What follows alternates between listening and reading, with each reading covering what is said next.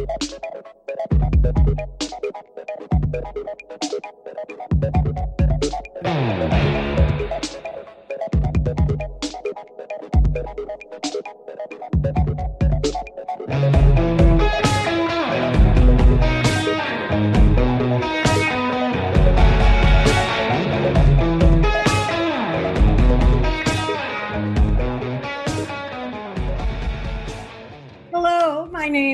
Talia Shire, and you're listening to Film Wax Radio. Hey everybody, it's Adam Schartoff, your host of Film Wax Radio. It is Friday, March 19th, 2021, and this is episode 660. How are you? I hope you're well. This is the last day of winter. I think so, right? Tomorrow's spring begins at some point during the day. Right now, South by Southwest is a little over half over. It's only five days this year because they're just doing a virtual festival.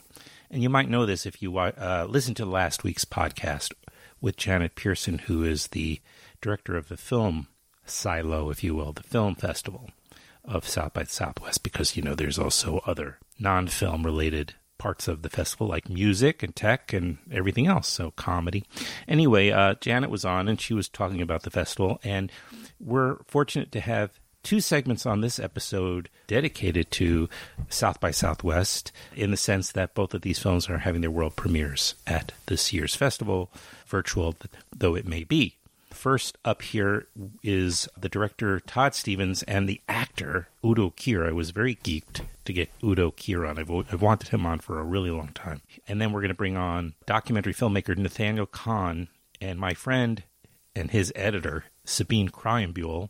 We'll, we'll talk about that film in a little while. But first, I already posted this, by the way, both of these segments that you're going to hear today on the YouTube channel. So if you if you haven't subscribed, go ahead and, and do that. Go to youtube.com slash filmwaxradio and you can subscribe to the channel. And almost everything, if without exception, is, is on there.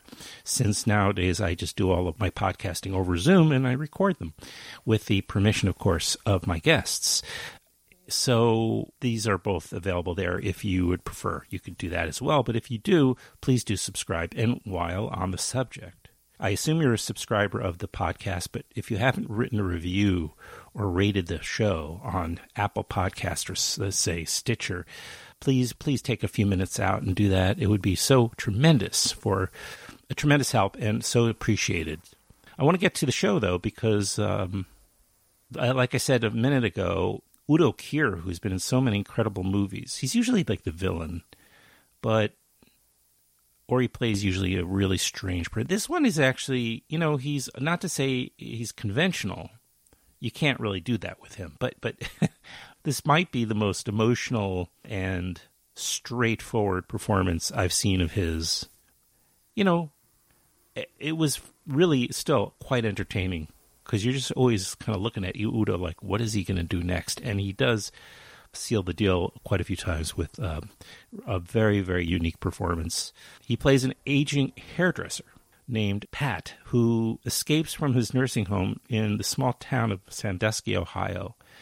Uh, and embarks on an odyssey across his, uh, across the town to style a dead woman's hair for her funeral, who who was an old old friend of his from the years and years ago, and along the way he rediscovers his sparkle. Uh, yeah, now the film uh, that friend was is played by Linda Evans, who you may remember, an actress who you don't see too often anymore.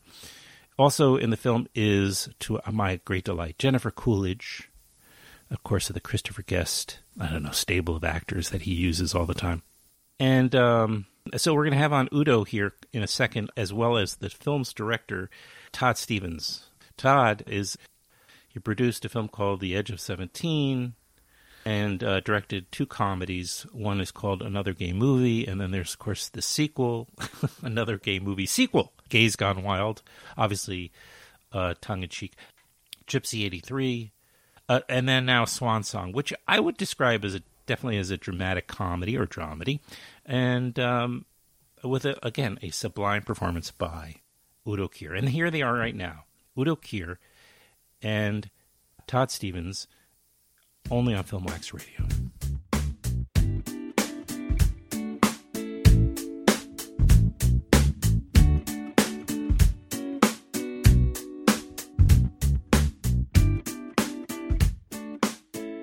Hello. Hey, Adam, what's up? How are you? I'm well. Where are you located? I'm in New York, just a little I'm... north of New York City. New York. Where? Where? Where at? In the Hudson Valley. Okay, I'm in the. I, Delaware. I, say again.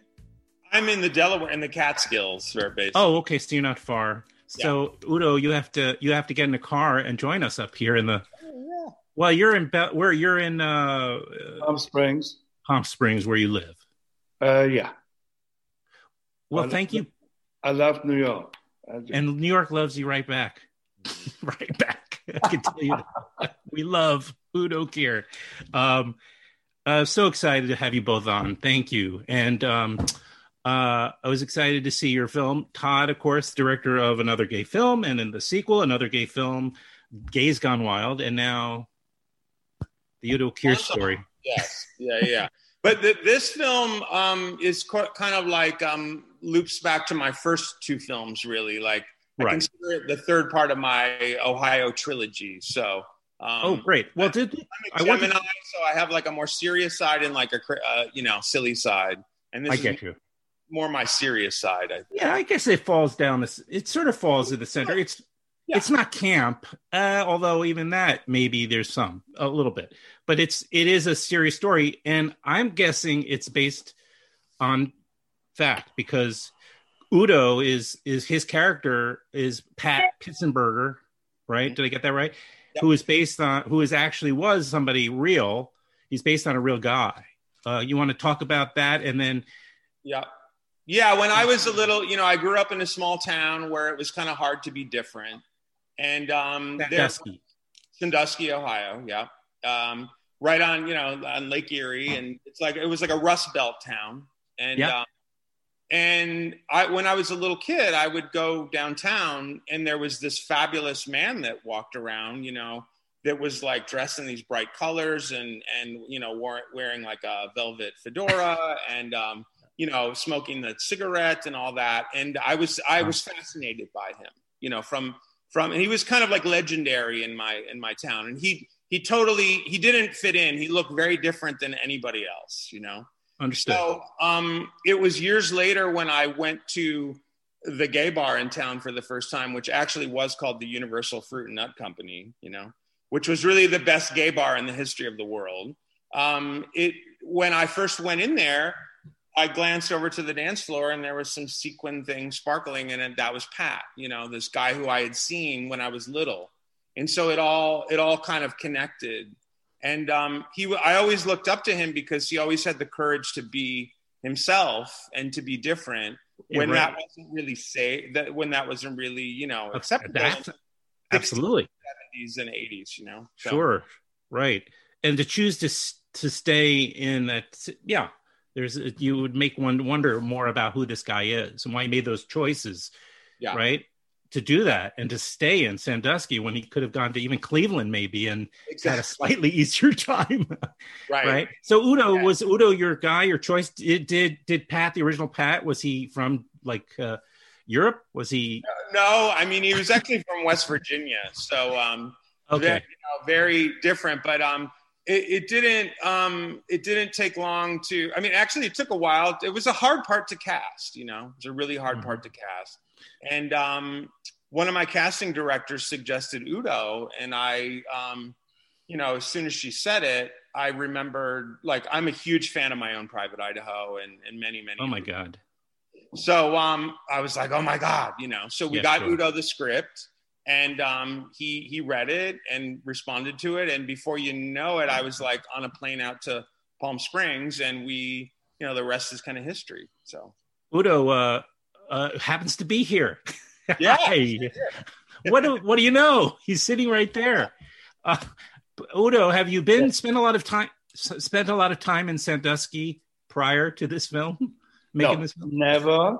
but uh, when uh, I must say, I for me it was a moment in my career where I had Bacurau and The Painted Bird, two uh, very good films and where I played the evil guy. And when I read the script, I thought to myself, well, that's something. different, and I liked Liberace and I liked jewelry, and Yes. so when I, lot of rings. when I met Todd, we talked about it. We had lunch and talked about it, and then I went there, and uh, of course, for me, it was a story where I didn't want it to act, where I wanted to be uh, to be. And so, so I said to Todd that I would, at the beginning, like to be a day or two in the hospital on my own, no camera, no direction, only to get around and touch and sleep on the bed and see everything. And I went around. Uh, I hadn't been in Sandusky before, but I went around, and I was very lucky that some of the people of uh, Pat are still alive, and I talked with them. We went Really? a bar, and they imitated they imitated Pat, and I was learning in the movements of and and then how he was dressed. I heard, and so. Uh, uh, for me, Sandusky, I didn't go around side streets. There was one, it's one main street where they have the theater, where they have the, I mean, the cinema also, theater and cinema, and a lot of stores. And we shot basically there. And for me, it uh, it was a great experience to do a movie like that. And because I'm also from that generation when the, the way David Bowie was dressed, and you know, I had a green suit, but it was not disturbing for me to have a green suit and a hat on and, and Yeah. wave Yeah. to the people. And no, it is like I. Uh, it's a you know, it's a, a movie different from the others I do, but I, to, to like- me, to me is like a big fan of Udo, um, and he's been so amazing in so many different parts. But to me, the thing I think is that he really shows like the full range of of what he can do, you know, and and especially because he's in every scene, you can't take your eyes off of him. Um, No, you can't. You know, he makes you laugh, he makes you cry, like you're with him every step of the way. And yeah, uh, and there's and there's an element of unpredictability in his performance also, which I don't know where that was coming from, but it's as the, and it's as though you just sort of let him do his thing. You pointed the camera, and I'm sure many times you didn't know where he was going to go. It just comes off that way. Am I right? good. Yeah. That's great. That's good. And I also want to say something. Yeah. Uh, I was very happy, and that Linda Evans is in the movie. And I must say, Linda Evans is one of the most professional person I ever worked with. She is amazing because she has this great experience from from the TV shows. So we rehearsed and Sure. rehearsed and rehearsed and rehearsed.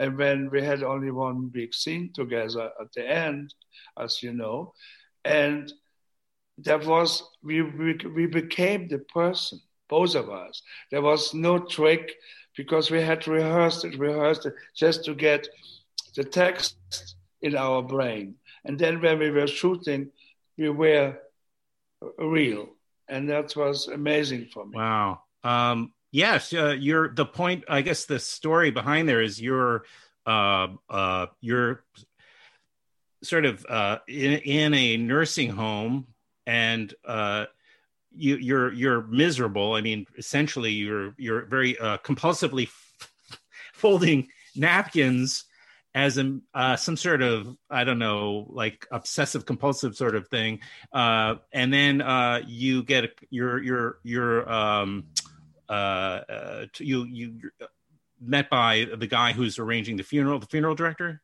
Am I? or it's is a he, no, he's in charge of the the the uh, lawyer for the estate. lawyer for the estate exactly and you're asked to come out of retirement if you want to call that to to fix up the the uh, the body the hair and makeup for of this woman who's passed away played by the great linda evans of course who people remember from dynasty um was there more there had to be more of her scenes i mean did you did or was it just that that was all it was No, just you that shot was- that one afternoon together or something Yeah, that was it. That was Yeah. I, by the way, just so you know, on I have on order a a, a, a shipment of Vivante. Vivante. Ah! Vivante. It's in the mail. It's coming. Because you know, gotta up, keep Say it right. Sorry. There's some lovely scenes. You you know, I don't know if Pat was like this, but Udo's Pat was moved seamlessly from you know the shop of sisters to like kids a double dutch playing double dutch to uh you know some yeah a whole sort of uh, a, a variety of people and they all just sort of were nonplussed by him even though he was often wearing turquoise jumpsuit or something you know and and the hats as we mentioned mm-hmm. um i don't know it's something that you emanate or Pat, your character Pat emanates. In other words, the people just sort of really uh, loved.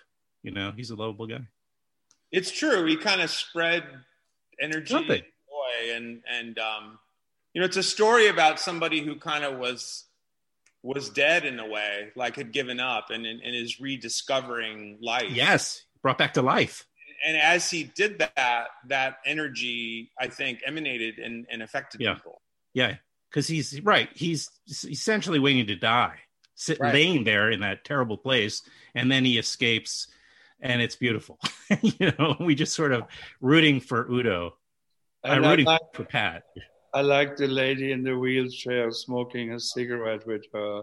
That's true. That was lovely. Beautiful scene.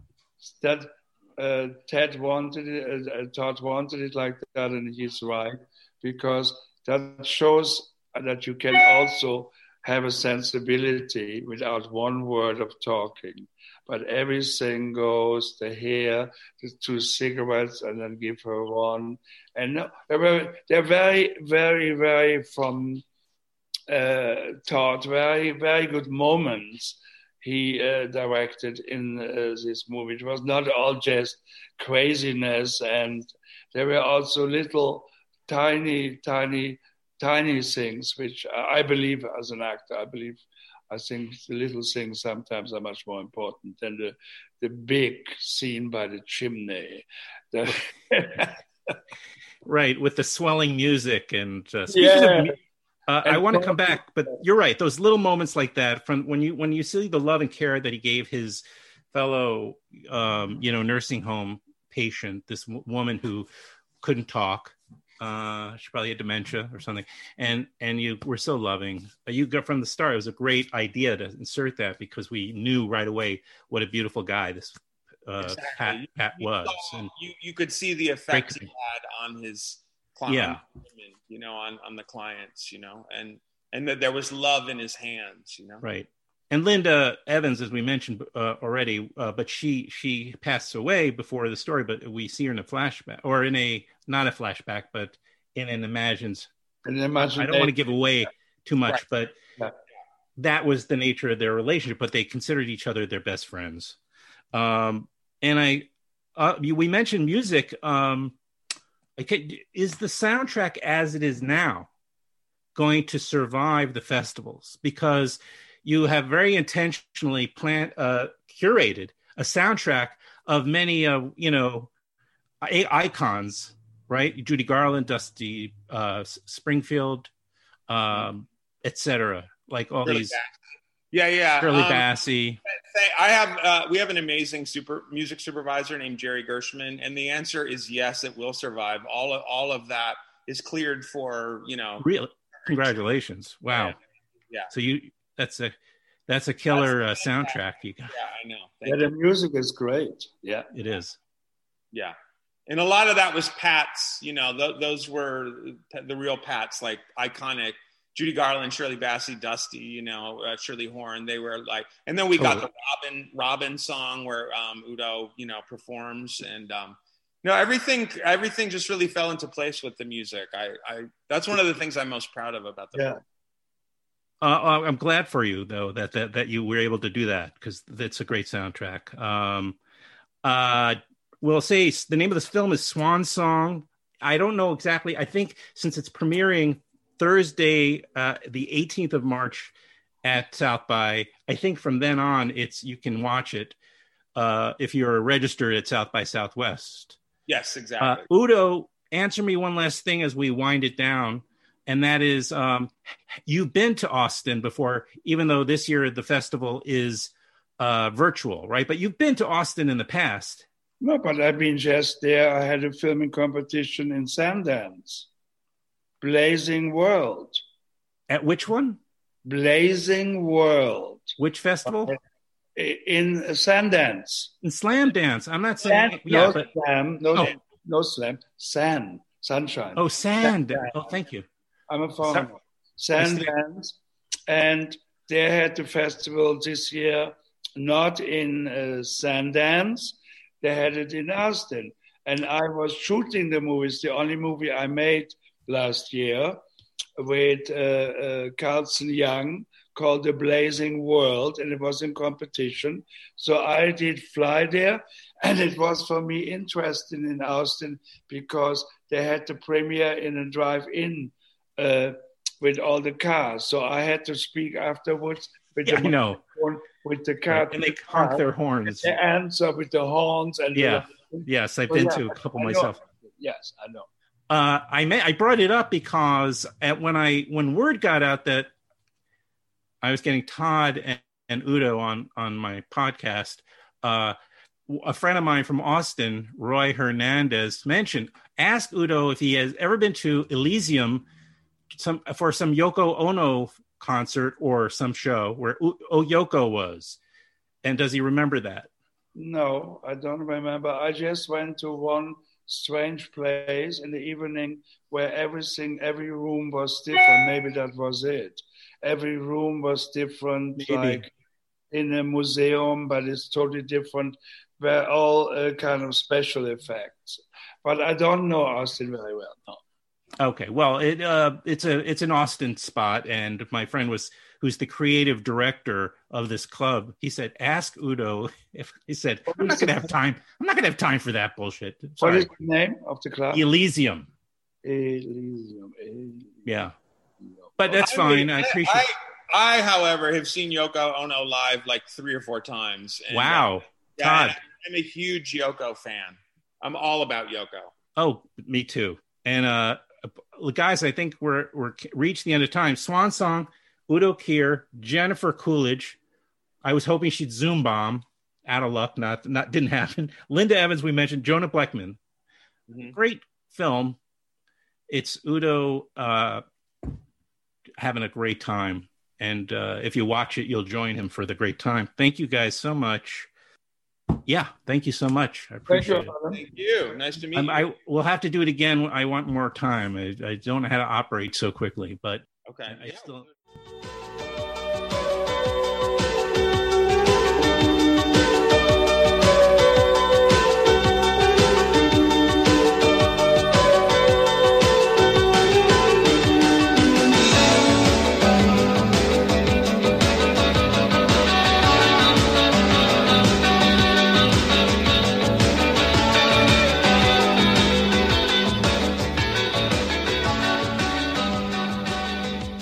Know, I've wanted Nathaniel Kahn on ever since I saw his documentary My Architect, which is a film he made about his father, uh, Louis Kahn, you know, who is one of the most, of course, famous architects of the 20th century.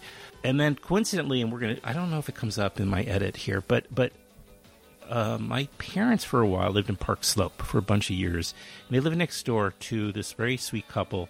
The female uh, in the couple is named Sabine Krayenbühl, and turned out she was this professional film editor. It also turns out that she had worked with Nathaniel and had edited My Architect.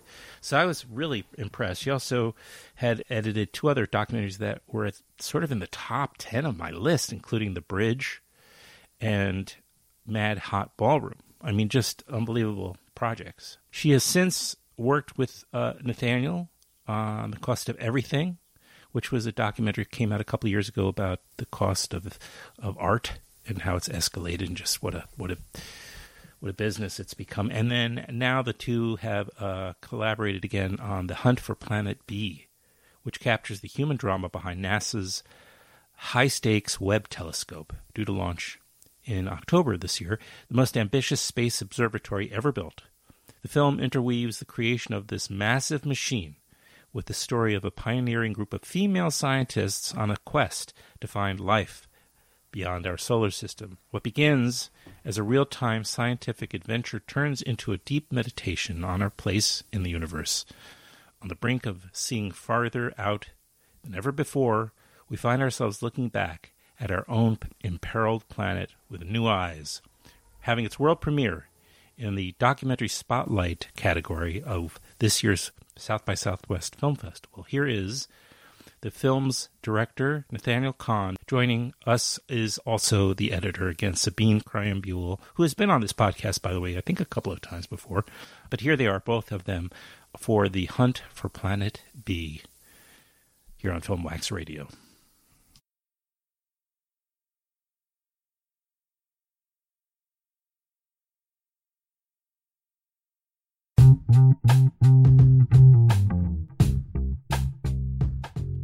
Too far away from the Earth. Where we're putting the Webb telescope is a place called L2. And uh, if you think of here's the Earth, here's, here's the Sun, um, L2 is on the other side, a million um, miles away from the Earth. The full moon is between us and L2. That's where James Webb will be. It's four times the distance to the moon.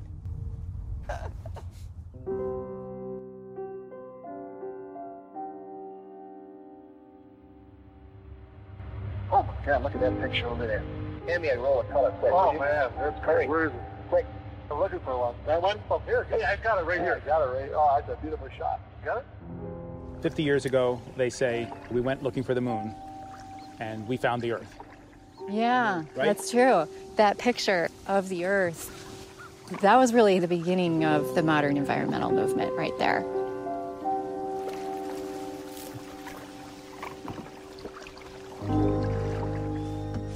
My favorite little lakes. There's an eagle circling around in front of us. In grad school, I asked the question what does the Earth look like from very far away when you can't see the continents and the oceans? And can you actually tell that there is life on that planet? So we looked at the moon. Not too many days after new moon, when you can just first start to see that thinnest crescent right at sunset, you'll notice that the dark part of the moon is also visible because the Earth is shining on that part of the lunar surface. So if you take a telescope and you look at that light, it's Earth light. All jumbled up together. It's the land, it's the ocean, it's the clouds, the air. And when you spread that light out and look at it, you can plainly see the squiggly line that this is a planet that has a definite clear oxygen line. And there's definitely carbon dioxide and there's methane. Those signals were all tangled up together in the colors of the Earth. And that was what we called the spectrum But, of a um, planet. Do you guys know each other? Have you met you two? No, it just like for a few years. Coincidentally, we happened to be in the same room and decided, okay, let's edit this film. Why not? You, I, hey, I can edit. You can direct. Let's do something. The kind of amazing thing is, I actually haven't seen Sabina. I haven't seen you like even a vision of you for like, God, it feels like almost a year. It's crazy. We really haven't. We've talked on the phone, but we haven't done a Zoom call together. So Oh, it's Yeah. really you're you're bringing us together again. This is wonderful. well, or This South is- by Southwest is too indirectly. Right. Um, Right. But uh, where you're go- let's mention where you're going to have a world premiere of the, your new documentary, The Hunt for Planet B. Uh, we'll just start. Um, this is my show, by the way. Anyway, it sort of starts usually like people say, "Did we? Are we starting?" And I'm like, "Oh yeah, yeah, we started like ten minutes." Okay. it just sort of happens. Um, and uh, but I wanted to say, uh, I wanted to actually ask for personal just interest. How did you originally? You, your first project together was My Architect, but I don't think I, I Yes. ever knew how you guys met originally, and or just ended up working together, which has been now a long lasting relationship. It has. It has. Sabina, I how how do you remember it? This will be a he Well- he said well- she said thing. Well, Oh, there was argue. this place. There was this place in Soho called Media Works, and it was the place where all the documentary filmmakers went to work when they didn't have a job, like in between Oh, okay. real good jobs. We went to MediaWorks, and MediaWorks was like a, and in, they made industrials, and sometimes they made you know some a little bit more interesting films. Basically, it was the money, the you know the place with the money jobs, and so I went to work there, and Nathaniel. I think you were. I, I would just freelance and, and sometimes end up there. I mean, Nathaniel actually was on. You know, was hired by MediaWorks. I don't think you were freelance. Yes. You were actually with on the thing. And then one day Nathaniel came into the room where I was editing and said, "You know, I have this project that I've been working on for very long, or whatever, or for the, a couple of years, and you know about my father." And we started talking, and and he said, "You know, can I show you something?" And we were looking at, I think we looked at the scene, or at some footage of of Harriet uh, that you shot uh, in the in Philadelphia. I'm trying to think. You may have already had shot Philip Johnson I think And- so. I think so. Yeah. same time period.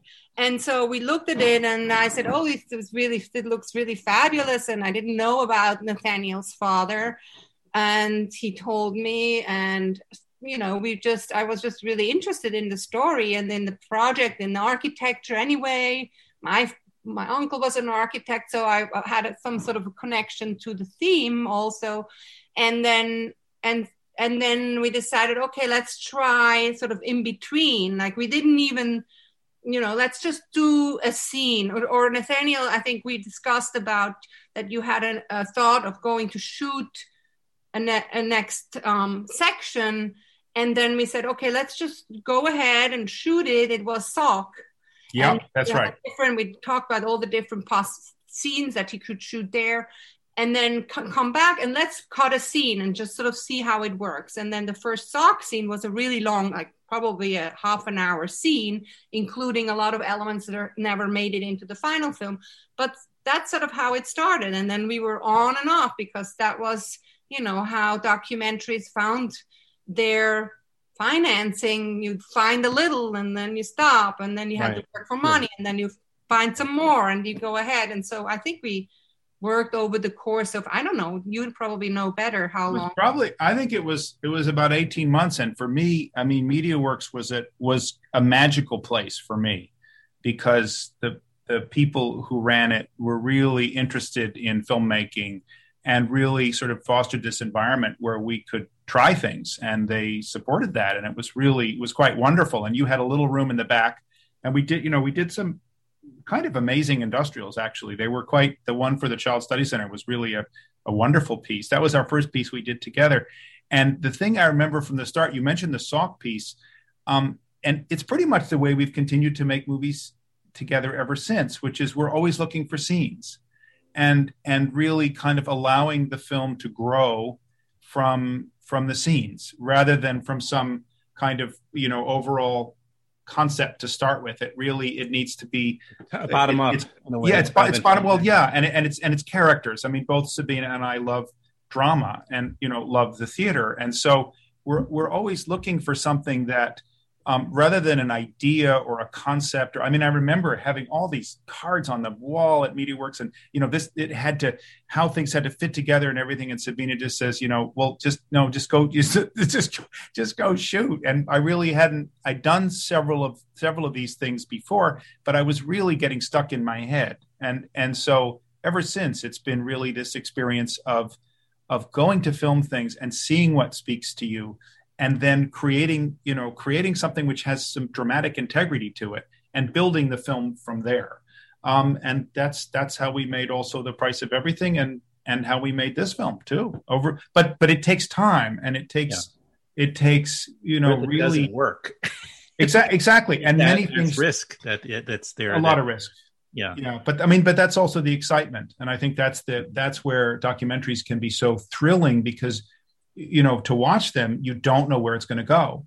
And that's that excitement of of making them too. And it's scary. It's really scary. But i think you know sabina and i have a have a shorthand now that we we you know many times we'll screen something just look at each other and it'll you know we just don't have to say anymore. It's just like no that was you know that goes. And that's okay. That's all right.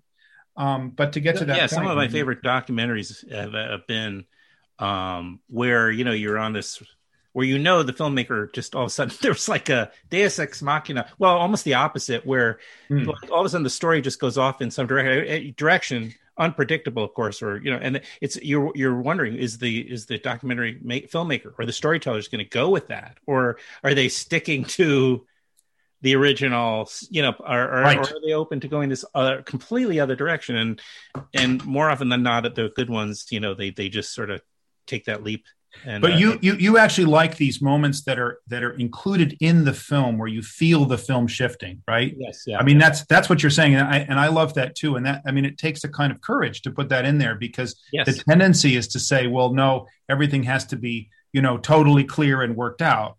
Right and now you don't know is this going to take another five years to tell this story if i go Exactly. you don't or is this going to cost us how you know how are we going to budget it all these things come into are we going to have to travel or we who knows Right, right, Um, and of course, life is like that. So that's why you know documentaries, when they're when they're made in that manner, can really feel that they unfold the way life unfolds, Mhm. which is wonderful. When well did this documentary have any surprises did you go into it for instance thinking you were going to primarily tell sort of a, a, a- a- I mean uh, the majority of the scientists in this film the primary ones that you you're sort of were following are females. I don't know if that was your intention from the moment go or to, that was something we very much i mean we that was something that really was conceptual that both sabina and i decided this is something that we want to do. And it was really but but it came from the from came from material. It was that these incredibly compelling astronomers were women. And uh, so that i mean that became a major uh, obviously a major a major through line of the story. But one one thing that did surprise us was the importance of the climate march. That was something that really i think right sabina wasn't that something that we, that kind of we didn't start in with that Yeah, well, we didn't start with in with that, but we always knew that there was the environmental aspect to it. yes In uh, uh, that that that that also would really this idea of looking out and finding something, and through the course of looking out, tr- turning your gaze back and realizing, you know, realizing what this what our planet really means and, and the importance of it and how unique it is. And i think so we wanted to bring that out and and the scientists often refer to it but but until the climate march was shot we we realized that, you know until that happened we we were sort of it was almost um uh, too too loose of a theme. And that really nailed it to becoming something very urgent and in the now Right. Yeah, but that was something that, you know, I mean, one thing is that when you have events that occur during the production cycle, that, that, that, that sort of where, where your production coincides with world events, that's, Yeah. that's a remarkable thing. And that was something that happened. We knew we wanted the, the idea, as Sabina has said, of that by looking out, you also come to understand, by looking outward into the universe, for other worlds you come to, one comes to understand the earth in a new with a new perspective. We knew we wanted that but sort of how to achieve that isn't necessarily easy. And so that's where the fact that these climate marches were happening um, around the world and that it, and that was really right outside the window of our office we couldn't not be there. And then suddenly that became something that also got picked up by the um, the women who were talking about Trappist and what would they think of us? I mean, one of the questions becomes of where would we actually place the climate march? And that was something that we didn't have an answer for for a long time. I mean, it was early and then it was late and it was different places, but it, it organically found its home when uh, the the team um, that is working on the Trappist particular Trappist planet, Trappist One E, when they were talking about it and saying, you know, well, gee, if they were there looking at us, you know, they would be they would be receiving messages from 39 years ago, of course, because it's this distance. But you know, they would be watching us and watching the way our our climate is changing and such. And what would they be thinking of us? So suddenly mm-hmm. there was this thing of, and and one of the people, one of the one of the women says, you know, what are they doing down there? Is what this you know, a, a, fictional, an imaginary being on Trappist would be saying about us. and that was a perfect way to segue into the climate marches that are happening right now.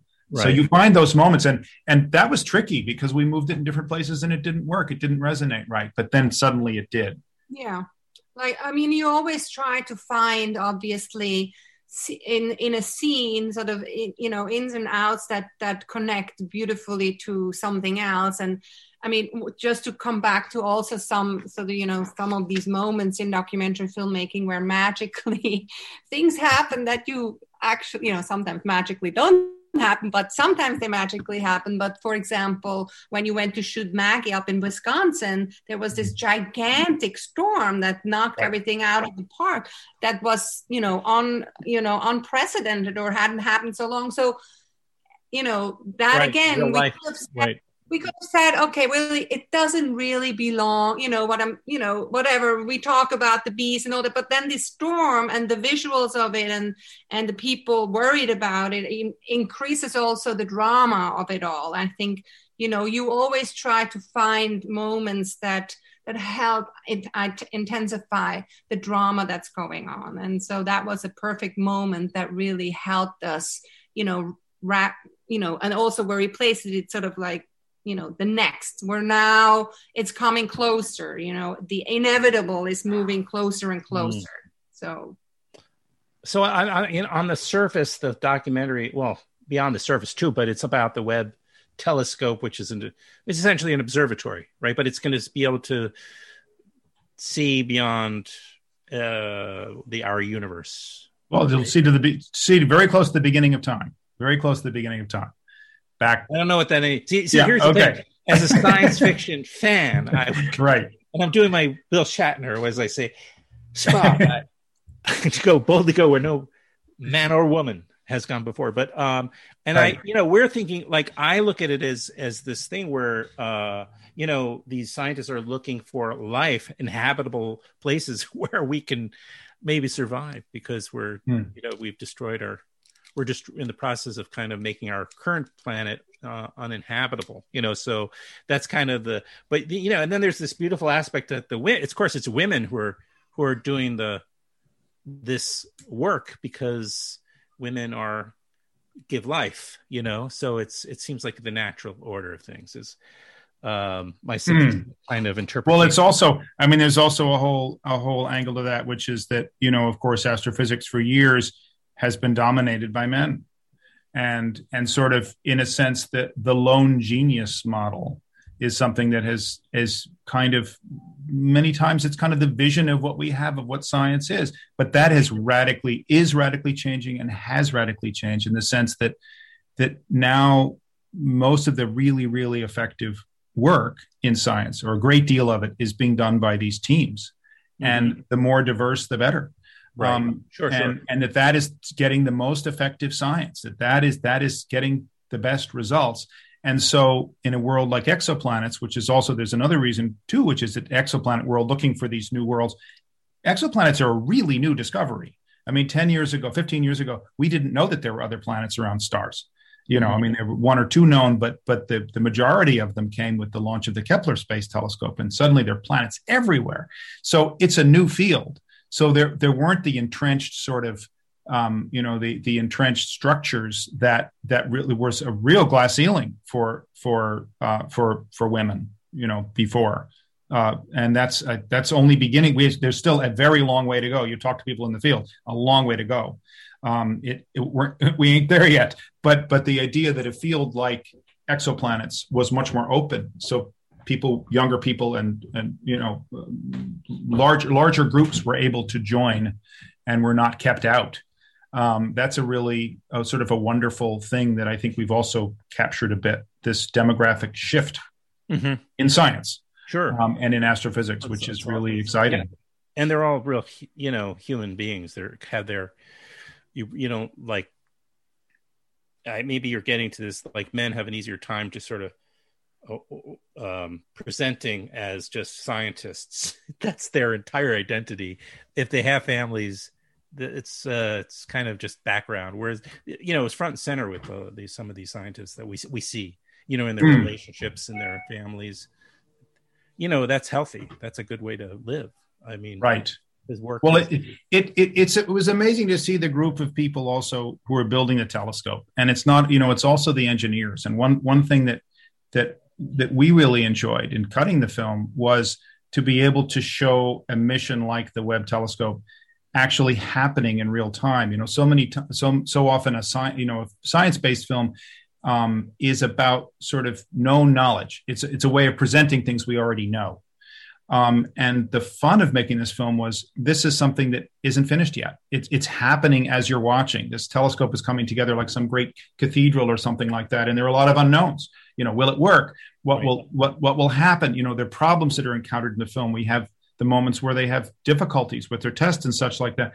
And that's really the way these projects come together. It's not like this received knowledge top down. This is reaching out into the dark to try to understand how to do things that have never been done before and try to discover things that we don't even know what we're going to find. You know, you ask someone like like John Mather, the the the um, the the uh, head of the mission from the scientific standpoint, and you know, he says, "Listen, if I could tell you the most exciting thing we're going to find, I, I, I would, but but I don't know what that's going to be."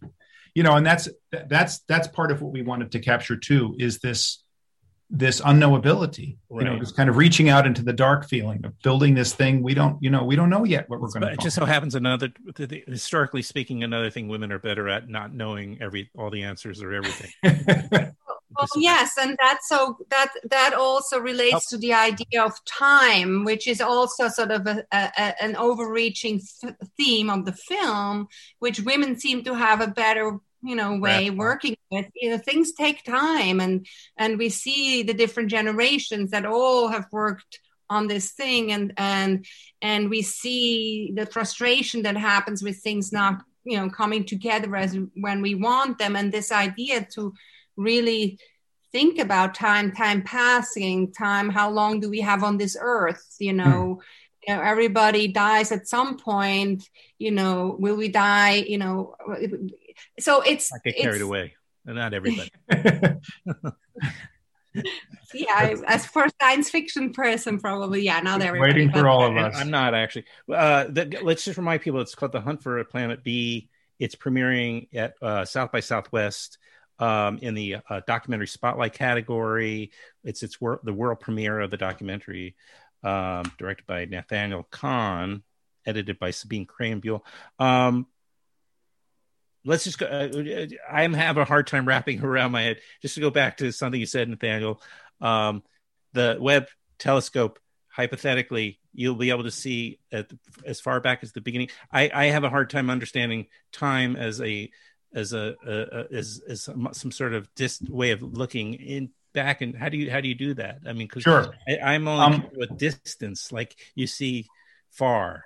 Right. Well the reality is that that light you know light takes time to get yeah. It's really fast but it takes time. So therefore i'm not really seeing you now. Light, i'm seeing years. right. I'm seeing the way you were. So when you look at the moon you're seeing it you're seeing it about a second and a half or so where where it was a second and a half ago it, the the sun the light from the sun takes eight minutes to get from the sun to us so so if the sun were to burn out right now it would take eight minutes for us to but it's not going to happen but if it did it would take eight minutes for us to know that Eight so minutes as, to find a flashlight. I understand. Exactly. Time to find a flashlight. But the so the point is the further the further out you look, the also the further back in time that you see.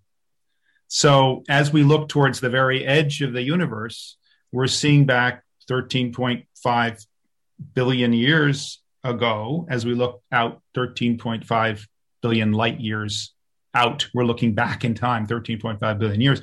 So um, the universe is a little bit older than that, but but in the very beginning, uh, you know, the, the, Big Bang, so to say, mm-hmm. right? Um, uh, nothing nothing could be seen for for a little while, and and um, when it emerges from this period called the Dark Ages, it's when the very first stars form, the very first galaxies form. Those things have never been seen the Hubble Space Telescope looked out and saw saw pretty close to that, but couldn't actually get all the way all the way back there. Couldn't see far far enough out there, and it's because of this thing called the redshift. The light actually becomes just like a, a siren that goes past you. The sound goes down, you know, it goes beep boo beep boo beep boo beep as it goes away, right? The, the, the same thing happens with light, only it gets redder. So it gets redder and redder and redder and redder until you can't see it red anymore. It becomes infrared. So the Webb telescope is an infrared telescope. It can see beyond the red to the very, very, very red shifted galaxies and stars that are at the very beginning. So these are things we've never seen before. So the telescope is really an origins machine. It's it's addressing the biggest questions we have. How did the universe begin? Where did we come from? And this question, which we engage profoundly in the film, is Are we alone? But those three questions, you know, where did we come from? How did the universe begin? Are we alone? Those are huge. And to think that we are at this moment, at this very moment, like able to ask those questions and get some answers is astonishing. It's easy to think, well, every time is like another time. No, this time is really special. So, you know, we're on the verge of that. Um, and I think that's one of the things in making this film. I think both Sabina and I really loved being, you know, in the presence. There's something very positive about this. There's something very wonderful that people can get together and and build an instrument like that. And the women who are who are the astronomers who are going to use it to look at these exoplanets that people are getting together just to ask these questions that's kind of what we do is we do so many things as human beings and some of them are great and some of them are not great but one of the things we do that is great is to be able to ask these huge questions and this this endless curiosity that we have so being able to sort of navigate that world when we were making this film together um, in spite of all the difficulties of putting films together. And it's really hard, of course, as you know, as anybody who's made a film knows, it's tough. And there are days when you think this is never going to work, but then you know, but it's wonderful to work on a film like this, which has such sort of positive vibes to it. This is an incredible project that is, you know, a worldwide project. NASA's working with the European Space Agency and the Canadian Space Agency and people from 44 different countries getting together. You know, that's like the best of what we do and so it, I think it was, didn't you feel that, Sabina, that it was fun to be part of that? Yeah, no, I mean, the idea of it being so positive, also, this, you know, I think at the end of the film, you also feel that anybody really can go and look out into the sky and wonder and and ask these questions. And it's sort of the film has a way i mean it was important for us to not make this you know this is a different science film. It's a film the way we try to talk about science is some is is a, you know in the film was trying to make it understandable for about anybody because because the idea is really to include people and inspire people. And that's what we want to do. You know that's part of this making the film and, and, and part of the team the team of the women. Part you know i think so, so that was always so in this way the film is not just a science you know a typical science film for geeks but also really for anybody who wants to just you know think about those basic questions and as i always th- say you know um, it's not it's not something foreign. We're actually in Earth is is in space. Or we're in mm. space. We're not. Space isn't what's just out there. We actually are in space. So our planet is just spinning like any other place, and we're aliens to some but to some other form of life. That's true. Uh, we're the aliens. So you know, um, I always try to put things in a certain context. Uh, you know? But that's a that that's something we wanted to achieve too a little bit is or or uh, to to to kind of remind people of is that we are as you say we're in space. We yeah. we are we are a, a very small planet. Um, and we try to play with that perspective too. There's a moment where you see the Earth from the moon right before um, one of the characters, Maggie, is you know talking about this this image, this key image when we first saw the Earth from the moon and the and the and the Earth rise, and it was kind of the beginning of the environmental movement. And it, but it's very much this idea that one of the things we wanted to do with the film is to is to play with perspectives, so that so that you know maybe by looking for other worlds out there and wondering what they're like and looking and thinking about the qualities that they would have these these worlds on Trappist, it, it gives us a new way to look at or a fresh way to look at our own our own planet, our own little fragile world, and it's not political, and it's not you know that it's not that's that's that's just it's just the fact of it. We are this tiny marble suspended in space. And at this moment, it's the only place in the universe that we know that there is life. We're looking for it elsewhere. It's, the statistics seem to favor that there's life out there. There are hundreds of billions of stars in our galaxy. There are hundreds of billions of galaxies in the known universe. But as of this moment, we are the only place in the universe which we know has life. So, you know, either way, if we're alone, my God, we're you know we're the most we we are the most precious thing anyway because it's all we have. But but if we're alone, imagine how important it is, and if we're not alone, imagine how important it is. So so either way, we're at this moment where we're able to kind of ask this question, not theoretically, but for real. We can go find out, and that's something else. We talked a lot about this in the film. Um, the, the key one of the key concepts is this idea of observation that and Matt Mountain, who's one of the scientists who talks about Galileo and flies to Galileo to see Galileo's home and everything, and where he was, where Galileo was was you know put in under house arrest for the last years of his life for simply saying that the Earth was you know going around the sun. He was put away for that, right? And you know, talk about the suppression of science. You know, um, mm-hmm. so right. uh, but but this idea that what Matt says is that we have to make the observation. Don't don't you know don't read it in a book. Go find out. And that's I mean that's once again that's this great instinct that human beings have. Let's find out. Let's let's ask the hard questions and then go find out. No. Uh, there's uh, if that does if, if if anybody watches this and then doesn't run to South by Southwest, meaning go to their living room. Uh, right go to their living room. I know it's so hard. We um, we so wish we could all be together. The fun of i know. being an independent filmmaker well actually you know interestingly it was sort of a, a, strange i mean again it's like how things coincide. The fact that we were finishing the film in the, during the pandemic Hmm. And you know, remember this moment when every sort of the earth stood still, almost. You know, for the first time the smog lifted and we could see the sky and we could see the stars. And it was so interesting to see also how many people started getting telescopes and you know you saw you know people were looking up at the sky and, and, and the sky and tread, became treadmills and you know weights. No. But yeah. Well up here you know where i am we see the stars every night but yeah. regardless of a how many yeah but it was also one of these moments where you know we we you know contemplating we, we had time to contemplate. Yeah. Mm. uh and now as on the cusp of uh hopefully the other end of this pandemic the film will have its first audiences. And i wish wish you guys a lot of luck with the film. And when maybe when it's ready for uh, a proper theatrical we'll do this. We could do this again.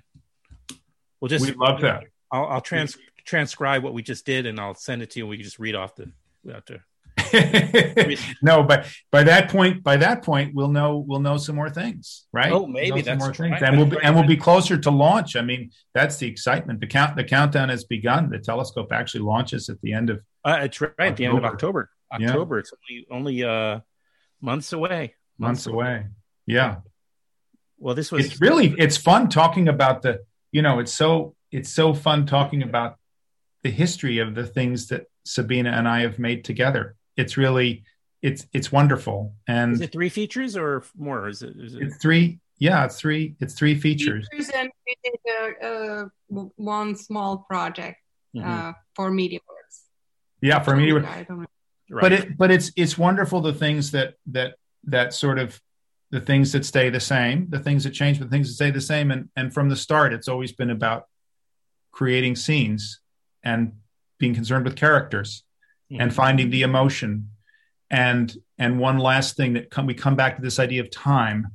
And I was thinking about it. I think one of the reasons that I, one of the things that I think both of us are always looking for is the somehow capturing the experience of time passing mm-hmm. in, in a film and that's not always easy you sort of want you want this thing you know if you listen to a great piece of music like the goldberg variations what's so wonderful about it is you know there's a piece a little aria that's played in the beginning and all these variations happen and then the same aria is played at the end, but you feel totally different about it. Mm-hmm. And that's, I think that's what both of us are kind of, we, we, we're, we, we're both seeking that, that feeling that when you watch a film, something shifts inside inside something Well, you, shifts the, in you know, it's interesting because you have the credit roll at the beginning or the credits, and then you see them again at the end. And you have a different, whole other feeling. Some author, if you have True. a really great experience about those same names and those roles that they they had on on making this incredible film you just finished watching. So maybe it's you know that's a true a parallel. Um, but, uh, true anyway, um, nice talking to you both. This Thanks, great. Adam. great talking to you Yeah, no, I'm so glad also to bring Nathaniel on finally because it's been my intention for a long time. oh this is wonderful by the way did you enjoy the musical score we had such a wonderful time with paul Who leonard morgan the composer he, he did Oh, such yes. a beautiful job Yeah, um, it just it, it's it's such a wonderful experience to be able to work with a really a really great composer you know that's um because you have your temp score you know and you you love it and or you fall in love with it. and then, yeah right and then difficult. right Sabine wasn't that a wonderful i mean it's it's that was really a great Yeah. Thus spake Zarathustra is probably you know just a temporary score, but they kept it on that. right but they kept it Yeah. thank, thank Uh, goodness yeah uh, anyway, alrighty. Well, I'll let you guys. You know, I'm sure you've got other people. Where, where um where are you uh is is your thing now because you're recording it now? I mean you used to be only radio but now you're recording it. Is it a youtube channel or how do you yeah. Yeah so hopefully I, I i hope i would try to make that clear to the publicists um i can never remember if i was but i i say i, I put it on the youtube channel and then the intention is of the podcast possibly you know because it's what i can i can do this in real time. I can have this up and you know include the trailer which is really nice. It's very visual obviously. So you know it, it i think it can be more effective. Then i do clips and i'll post clips from our conversation. Sometimes i'll put it, like some trailer over the cl- you know as you're talking it's so it's actually really i find this much more liberating way of it's just a matter of people are actually going on youtube. But i still do the podcast and I, i'll take you know some of the conversations i do and i'll you know extract the audio and i'll clean it up and i'll make a podcast episode out of that every friday. So actually Janet Pierson i think was on to today. Yeah. Was she? Oh great. Wonderful. Yeah. And and there's a youtube Do you video know with when her we're going to be on? When are we going to be on? I'll play. uh, Maybe I'll just do it at, like once the festival starts in the first. Oh wait, it's so short this year. So no, I'll It try to do it before that. It's only five days, so I I I, I was still in the mind that it's like nine days long. Thank you.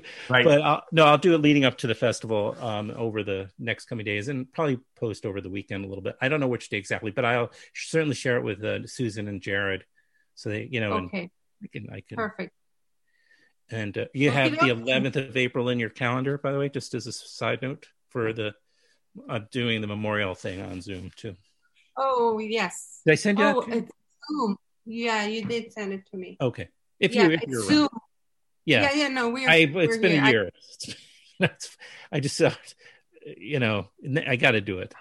I, w- I was hoping last year we'd we'd be able to do it something in person much sooner, but obviously that wasn't going to work out. Anyway. yeah.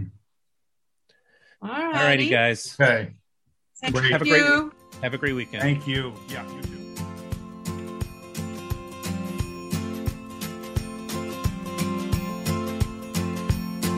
In the middle of his life, left his wife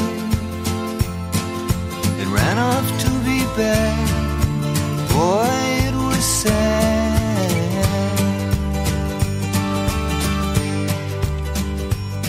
But he bought a new car, found a new bar, and went under another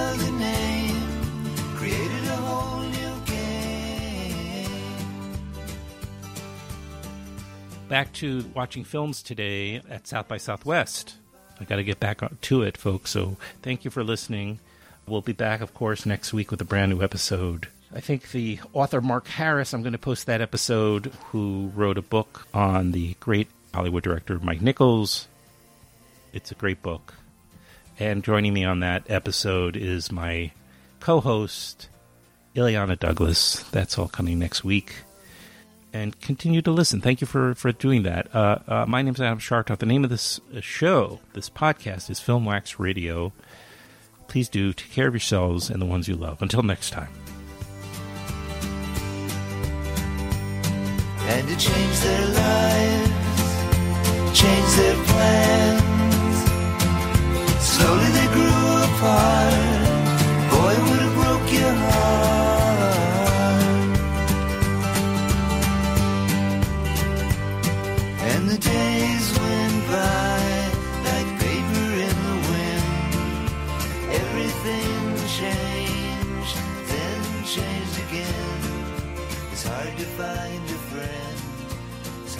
Find